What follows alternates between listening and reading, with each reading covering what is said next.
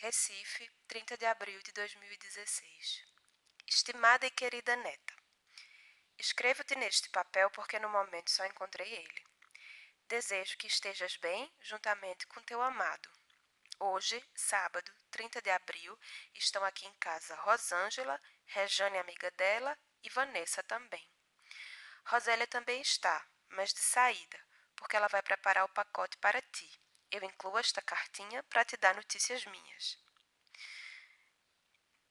Quanto à minha saúde de pessoa com 94 anos de idade, todos se admiram, pois apesar de ter um incômodo no joelho que me dificulta o andar, mas com a ajuda da bengalinha caminho devagar e chego aonde quero.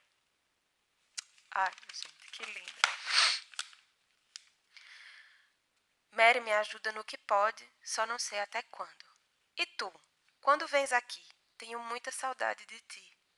Termino com um forte abraço, desejo muita paz e saúde para vocês. Bênção da vovó. Beijos, Adelaide.